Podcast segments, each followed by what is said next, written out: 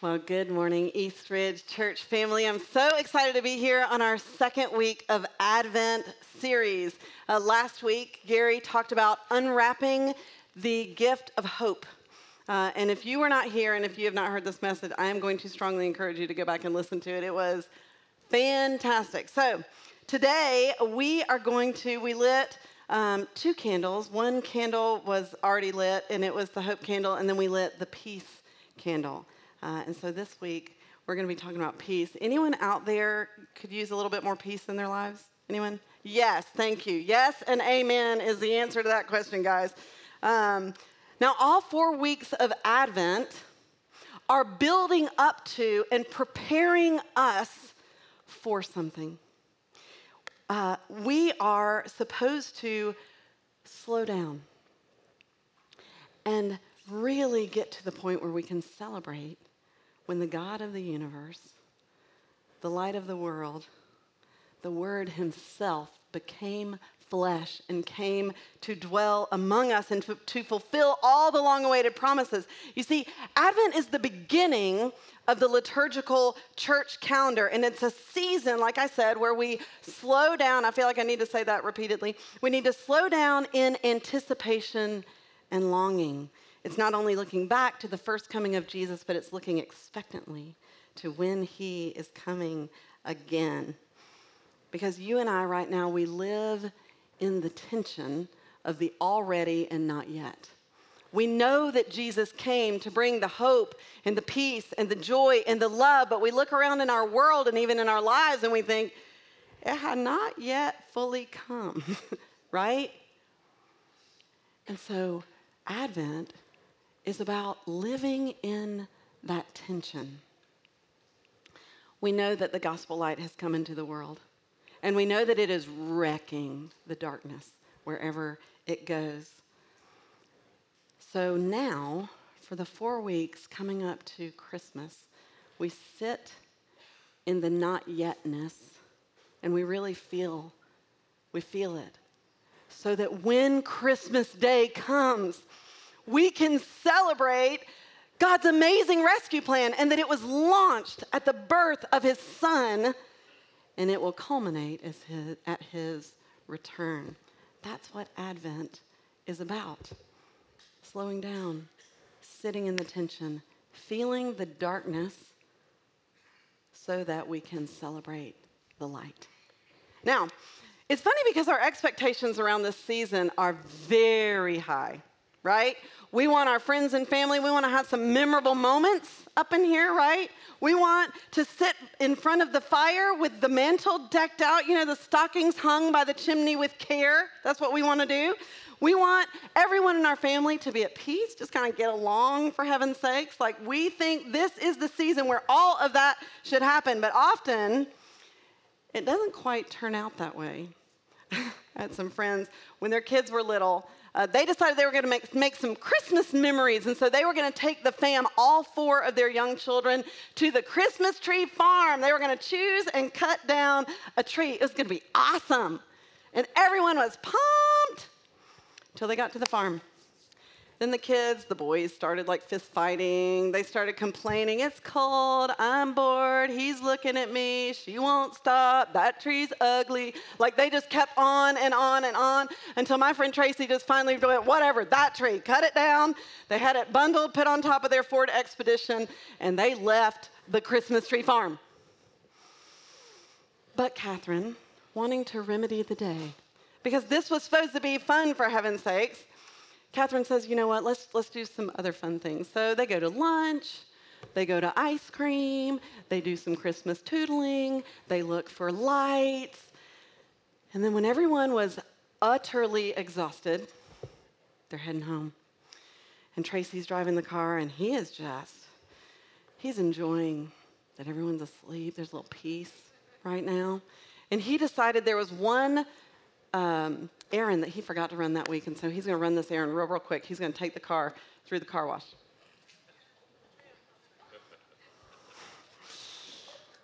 So everyone's asleep. Tracy is, he goes into the automatic car wash, and you know what? He just sits back and, like, and is enjoying the moment that nobody else is talking. It's glorious. Until he opens his eyes and pine needles are raining down the windshield. now, I don't know what he yelled at that moment, but uh, chaos ensued, and everyone in the car, all four children and the two adults, were either crying or screaming by the end of all of it. It was not a peaceful Christmas family outing. But this lack of peace really shouldn't surprise us. Remember how Christmas arrived 2,000 years ago? By all accounts, it was not a silent night. Mary was an unwed pregnant girl, which was grounds for death at that time a hostile, occupying government forced she and her fiance Joseph into an overcrowded city away from her home, and she had to give birth to her firstborn son in a cattle barn with no mama and no midwife to help her the world altering announcement came to uneducated, roughneck shepherds who were absolutely terrified when the night sky lit up with angels singing this strange message. Why did it come to them? They were social nobodies. Who would ever believe their story? And for some Bethlehem families, there was no announcement, only terrified screams smashed doors, wild eyed Roman soldiers, the glint of steel, and precious, innocent lives snuffed out. This was the first Christmas. Hadn't Isaiah prophesied the Prince of Peace? Hadn't the angels said, Glory to God in the highest and on earth, peace? Sometimes in our world and in our lives, it seems as if the darkness is winning. And if not for the season of Advent, when we acknowledge the darkness of this undone world, but we know and we trust and we prepare to celebrate that the light has come and the light is overcoming the darkness, if not for the season of Advent, you and I might become jaded. We can either pretend that the darkness doesn't exist, like this guy. this is fine, everything's fine. or we can become sarcastic and cynical and come to expect the bad. Something bad happens, and we find ourselves saying, Of course, of course that's happening. That's just my luck. And both responses do damage to our soul. Proverbs 13 says, Hope deferred makes the heart sick. I remember reading a famous poem that was written and published the Christmas after World War I. It was writer Thomas Hardy's sarcastic and cynical response to Christianity after the atrocities of the First World War. It was entitled Christmas 1924, and it reads Peace upon earth was said, we sing it and pay a million priests to bring it. After 2,000 years of mass, we've got as far as poison gas. And you and I can balk at the cutting sarcasm of this message, but this is how elusive peace sometimes feels. Current statistics say that 31% of Americans struggle with frequent worry and anxiety that they can't silence. It's about 30 of us in this room. So, where is peace to be found? How can you and I truly be at peace in this often beautiful but dark and broken world? First, we need to remember that peace is not the absence of something, it's the presence of someone.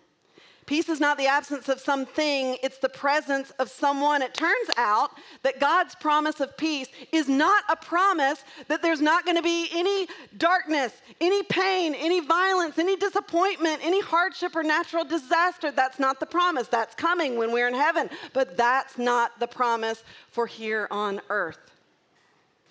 sadly, all of that is part of the fallen world that we are journeying through. But the promise is his presence in the midst of whatever circumstance. It's his presence. The scripture Holly just read was a prophecy given by Isaiah to a people who were defeated, uprooted, and exiled. And here's what the promise said The people who walk in darkness will see a great light. For those who live in the land of deep darkness, a light will shine. How is that going to happen, you may ask? For unto us a child is born, to us a son is given. Do you see it? His presence is the peace. That's how it happens. The blessing that we sing from the book of Numbers, the Lord bless you and keep you, make his face shine upon you and give you peace. That was a blessing that the high priest Aaron would say over the nation of Israel before they went into battle. Now, if peace means the absence of outward conflict, that doesn't make any sense. But it doesn't mean that. The promise is, I'll be with you. I'm going to go with you. You're going into some hard stuff, and God knows it. He knows what's coming around the corner for all of us. But His promise is that He's with us. The Hebrew word shalom and the Greek word irene mean a completeness, a wholeness, an okayness, if you will, no matter the circumstances of life. Because we know, don't always feel, we know that the Lord is present with us and he is for us. Look at this scripture. Jesus says, I have told you all this so that you may have peace. What are those next two words? Say it louder for those in the back. Yes, that you may have peace in me. Here on earth, guess what? You will have many trials and sorrows, but take heart because I have overcome the world. Did you know in the Bible, scripture says, God says, do not fear, do not be afraid, peace be with you, all of this, some iteration of that. He says it 365 times. Once for every day of the year, it's almost like it was on purpose. like he knew that we would need it, right? And the way that he says it, he doesn't just say, hey, hey, hey, toughen up, for heaven's sakes. Stop, stop that being scared. Stop being anxious, because I said so. It's not what he says. Every time he says, Do not fear, do not be afraid, peace be with you, be anxious for nothing, he attaches a promise to it. And the promise says, For I am with you. There's a reason we're not going to be afraid. He gives us a reason. He doesn't just say, because I said so, like some of us as parents have said before, but he says, because I'm with you. Here's the reason, here's the logic. Let's look at this um, next scripture. Well, first of all, let me tell you, you and I cannot provide for our own peace.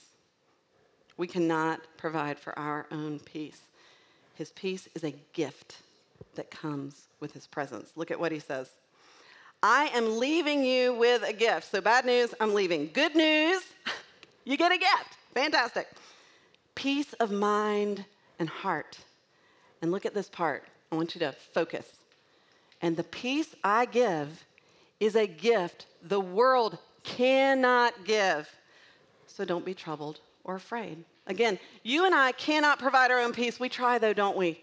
Through success, through security. We think if we just have enough money in the bank, more, at least more money than month, or if uh, uh, our, our marriage was pulled together, our children's behavior, our health, the person in the White House, if we just had those things, then we would be at peace. It's just not true. No presidential candidate, no amount of money, no perfect job, no perfect kids, no perfect spouse can give us true and lasting peace. This kind of peace is fleeting. It can be taken away by an economic downturn, a lost job, a natural disaster, a distressing diagnosis, an impossible phone call. And in his kindness and his clarity, Jesus says, My peace, the peace I give, is a gift that the world cannot give. So don't seek it there. Don't seek it in the world. It can't give it. Not only it doesn't want to, it cannot give you peace. Seek me, Jesus says. Seek my presence, Jesus says. Peace is not the absence of something, it's the presence of someone.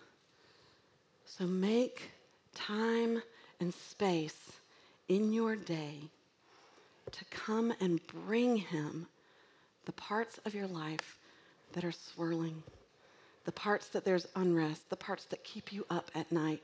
Make time and space in your day to give them to Him so that you can get His presence and His peace. The second thing we should remember in order to be at peace is that Jesus is your Prince of Peace. We hear that Jesus is the Prince of Peace, ah, like he's the Prince of Peace, right? But it's hard to apply that personally. But I want you to know he knows and he cares about you. He knows and he cares about your struggles about your temptations, about your heartaches, about your disappointments, about your hopes, and about your dreams. He knows and He cares. He longs to bring you peace peace with God, peace within, and peace with others. Look at these scriptures. Therefore, since we have been made right in God's sight by faith, we have peace with God because of what Jesus Christ, our Lord, has done for us. Jesus, it's a gift, gives you peace with God. That's amazing. Next, I love the scripture. Y'all, we need to memorize this one. Isaiah 26 says, You keep him, you keep him in perfect peace, whose mind is stayed, or another version says, fixed on you because he trusts in you. Jesus gives you peace within. For Christ himself has brought peace to us. He united Jews and Gentiles into one people, which was crazy train when that happened. That, that was crazy train. But he united them in his own body on the cross. He broke down the wall of hostility that separated us. Jesus gives you peace, he gives you the wherewithal to bring peace to others to your relationship with others. Remember the story of the disciples in the boat when a sudden and they thought fatal storm shows up? Like, it is crazy. Weather and waves are raging, ships being tossed around like a toy. They're taking on water. Everybody is freaked out. Jesus is asleep in the back of the boat on a cushion. It's the only place in Scripture where we see Jesus asleep. And I think there's a point here. Listen to me. The Prince of Peace is not rattled by our storms, he is not rattled by your storm.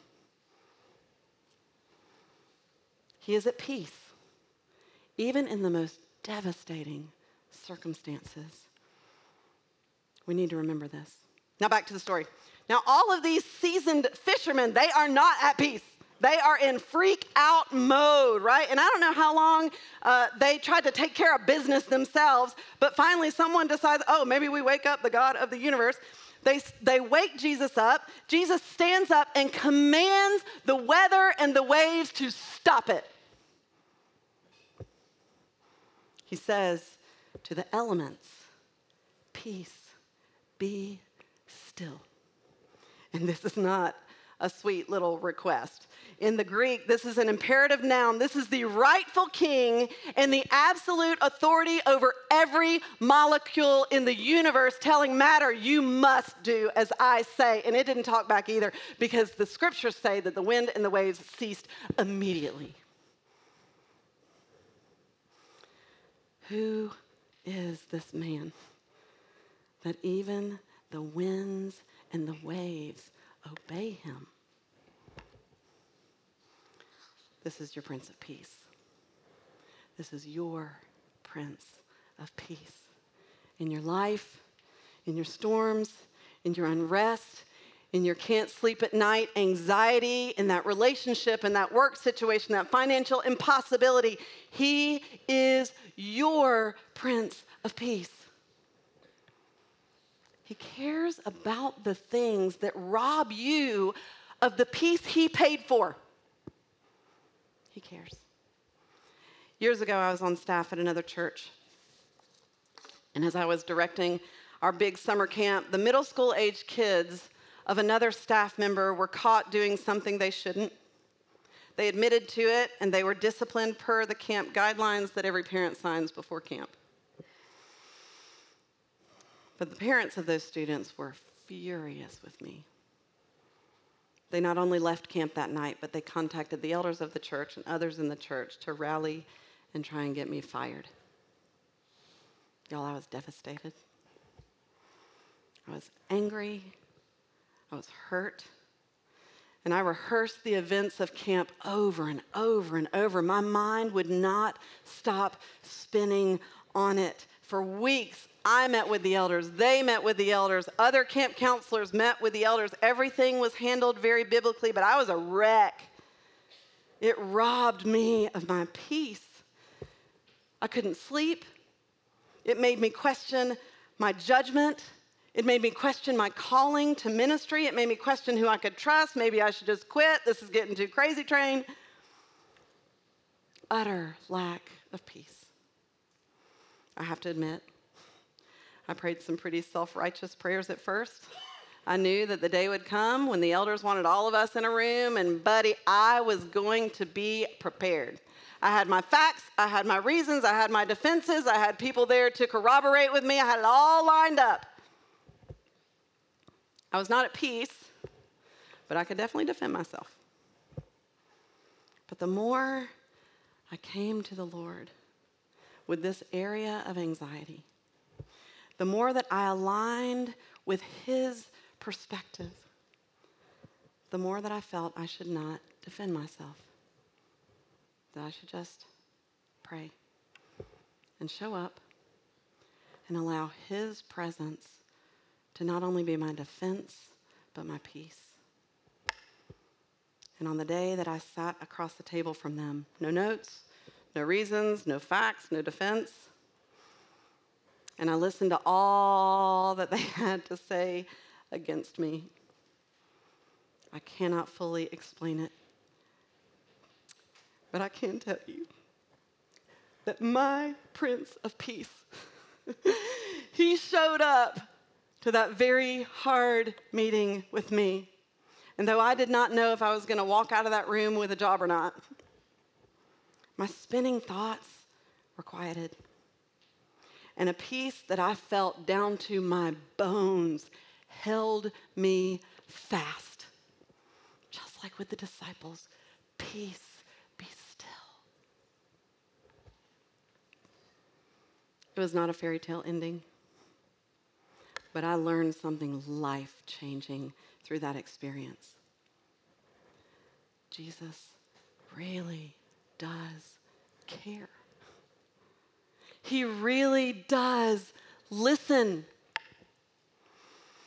He really does exchange our anxiety with a palpable peace.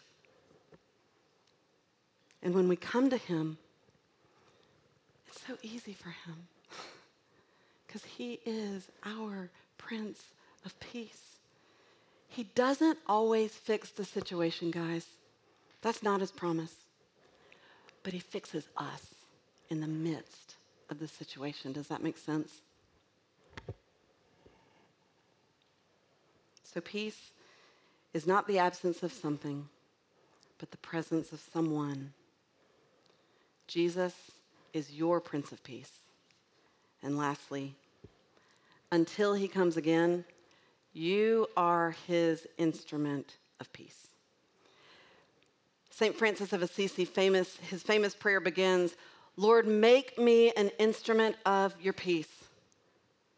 Y'all, look around at our world. We need to pray this more often for ourselves. Lord, make me an instrument of your peace in my home, at my workplace, on the ball field, on the Facebook, wherever. Make me an instrument of your peace. You know those people who bring peace into every situation? Like your first phone call when an emergency happens. Like these are people who step into a room and they bring the peace. They're not rattled. They know what to do. They're thinking clear, clearly. They encourage everyone in the midst of it. Do you know those people? Not if you know those people. You know anyone like that?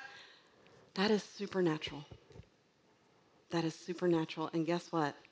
Each of us who have the Holy Spirit living in us, we're to be that.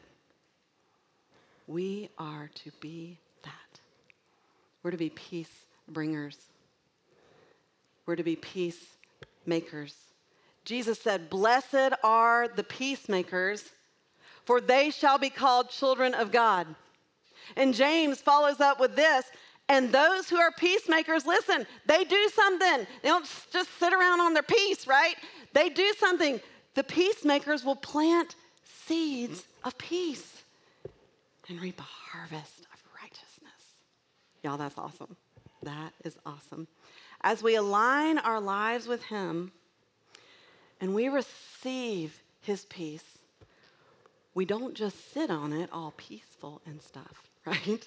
We don't do that. We don't just receive to get fat on peace, right? We do something with it. We step into the darkness. We step into the chaos of other people's lives and we bring peace. We bring light. That is what you and I, as Christ's followers, are called to be. But He doesn't leave us out in the dark to do it, He gives it to us. And then we be that wherever we are. Back to the very first Christmas. Remember how unpeaceful it was? We journey through the darkness of Advent so that we can experience the deeper peace of Christmas. It's not a fleeting peace. It's not a peace that is wishy washy and ebbs and flows according to circumstance, but a peace that is rooted in hope, holding on to the promises of God even when they seem distant or impossible. It's a knowing. It's the peace of Mary, who, after receiving an impossible calling, she cried out in song as she proclaimed, In the depths of who I am, I rejoice in God my Savior. It's the peace of those shepherds who, even in their shock, who, even knowing that they are social nobodies, nobody's going to listen to them, they go searching for this Savior. And when they find him, they can't help but tell everybody about him.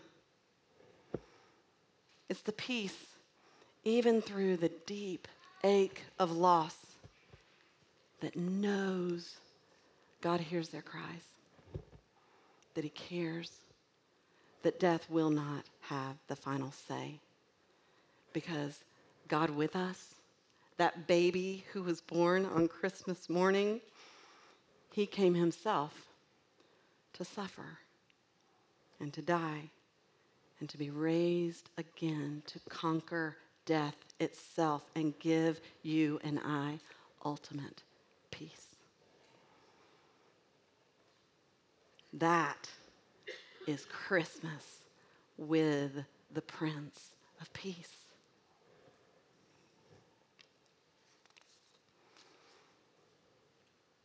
So, what areas in your life are causing you worry or anxiety?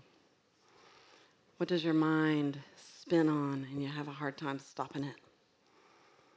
We need to name it and bring it to our Prince of Peace. Is it a relationship?